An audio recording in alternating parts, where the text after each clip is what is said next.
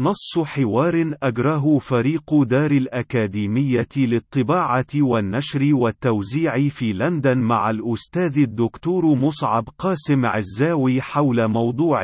عجاب الإرهاب مفهوما ونهجا. فريق دار الأكاديمية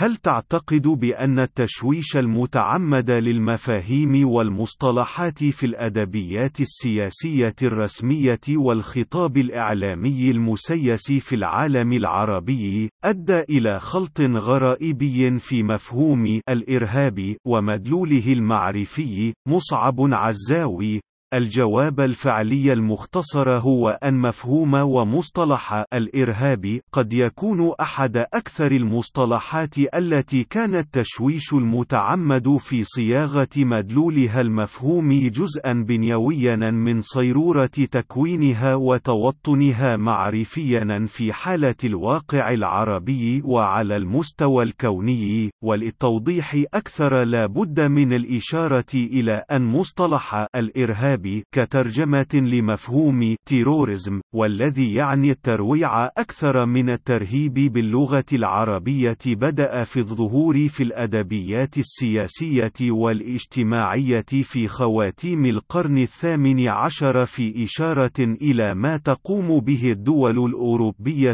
تجاه شعوبها خلال عملية التحول الديمقراطي في القارة الأوروبية خلال تلك الفترة.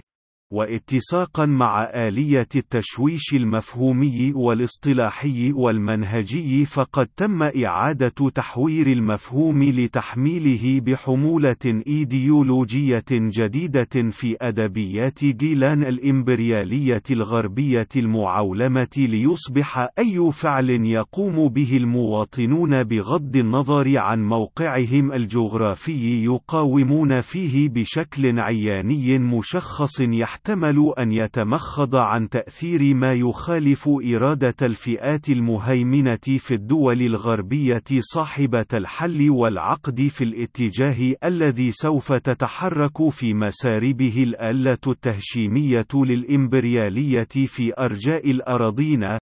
وهو ما عنا عمليا إعادة صياغة مفهوم الإرهاب بشكل يخالف تماما للسياق الذي استنبط من أجله في المآل الأول ليصبح بدلا من أن يكون توصيفا للعنف والقمع الذي تمارسه الدولة تجاه مواطنين ليكون أي فعل يقوم به مواطنون تجاه دولة وهو توصيف فضفاض وحمال أوجه يمكن يمكن من خلاله اعتبار أي فعل بغض النظر عن سلميته إرهابا في حال تناقضه مع مصالح الفئات المهيمنة حتى لو كان مقاومة سلمية للمستبدين المستعمرين على طريقة غاندي للغزاة العنصريين البيض في شبه القارة الهندية إبان تقسيم أولئك الأخيرين لها. وهو نفس المفهوم الذي اكتسى بحلة ضبابية تضليلية جديدة في سياق التطور البنيوي والوظيفي السرطاني لماكينة الدعاية السوداء البروباغندا الغربية التي قامت باستعادة المفهوم الأصيل لمدلول الإرهاب بكونه فعلا تمارسه دولة ضد شعبها ولكن حينما يتعلق ذلك بفعل لنظام نظام تصادف في سياق زمني ما تناقضه مع مصالح الغول الإمبريالي المعولم وشركاته العابرة للقارات وممثليها السياسيين صناع القرار في دول العالم الغربي. فيصبح نظام صدام حسين إرهابيا يستحق الويل والثبور والمحو عن وجه البسيطة عندما سولت نفسه التمرد على قرار أسياده وأولياء أمره دون أن يكون نفس سلوكه الوحشي القمعي بإبادة أبناء شعبه العزل بالسلاح الكيماوي سابقا إرهابا حينما كان ملتزما بالقيام بدوره الوظيفي النموذجي النموذجي في استنزاف موارد الخليج العربي في سياق الحرب العراقية الإيرانية التي عطلت احتمالات التنمية لسنين طويلة في المنطقة، وحولت جل مواردها لشراء أسلحة لا طائل منها سوى التقتيل العدمي في معادلة حاصلها الحتمي صفر.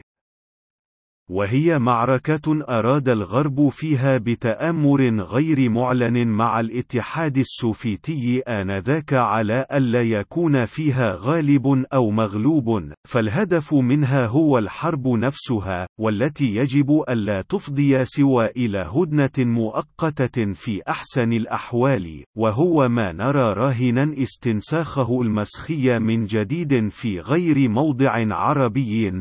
وذلك التوصيف التحليلي يسري بشكل أو بأخر على الصراع العربي الصهيوني وإن بطريقة أكثر إشكالية وتعقيدا، ولكن الاستثناء الأكثر أهمية في السياق الأخير هو أن تعريف الإرهاب بأنه إرهاب دولة لمواطنين لا يسري بأي شكل من الأشكال على الإرهاب الذي تقوم به الآلة الحربية الإمريكية الإمبريالية المعولمة في غير بقعة من العالم، فهي منزهة عن ذلك الخلل والزلل، في طهرانية أقرب للقدسية، تمنعها من الانزلاق إلى ذلك الدرك الرقيع من الحضيض الأخلاقي،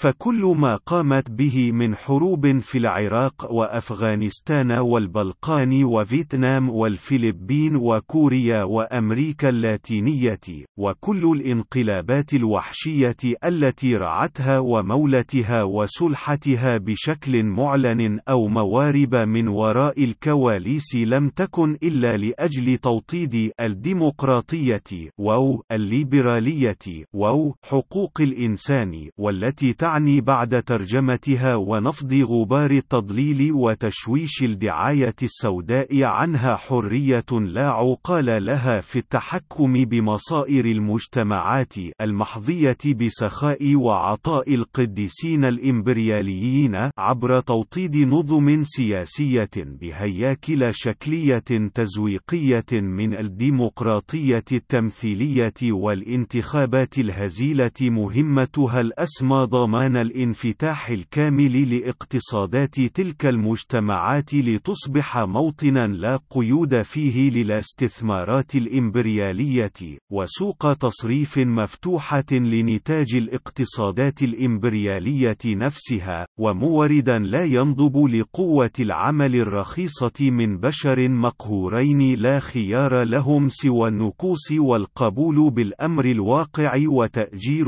أنفسهم كعبيد بدوام جزئي من الصباح إلى المساء كخيار وحيد لعدم الانزلاق إلى هاوية الفناء جوعا، والطرافة تكمن في الكيفية المسخة التي تلقف الطغاة العرب المفهوم الهلامي للإرهاب من الماكينة الإعلامية والسياسية للإمبريالية الغربية، فقاموا بتوطينها عربيا بامتياز بشكل لو تم في مجال التصنيع الثقيل لكانت الدول العربية في مصاف الدول الصناعية الكبرى راهنا. وهو الإرهاب على الطريقة الرسمية العربية الذي أصبح لبوسا هزليا يتم إلباسه لكل من قد تسول له نفسه التفكر أو التلفظ أو الإتيان بأي فعل قد يهدد هيمنة المستبدين وسيطرتهم المطلقة على كل مفاصل الحياة في المجتمعات العربية. وهو معنى تحويل كل معارض في كل دولة عربية إلى إرهابي دون الحاجة للتساؤل عن الكيفية التي قام من خلالها بإرهاب غيره. فيصبح الصحفي الحر والكاتب غير المدجن والمتظاهر السلمي والمتوجع من جوعه المقيم إرهابيا لا ضير في إفنائه وتغييبه ونسيانه وتجاهله أسوة بنهج تعريف الإرهاب الذي اختطه السادة الإمبرياليون أولياء أمور وكلائهم من الطغاة حكام الدول الأمنية العربية.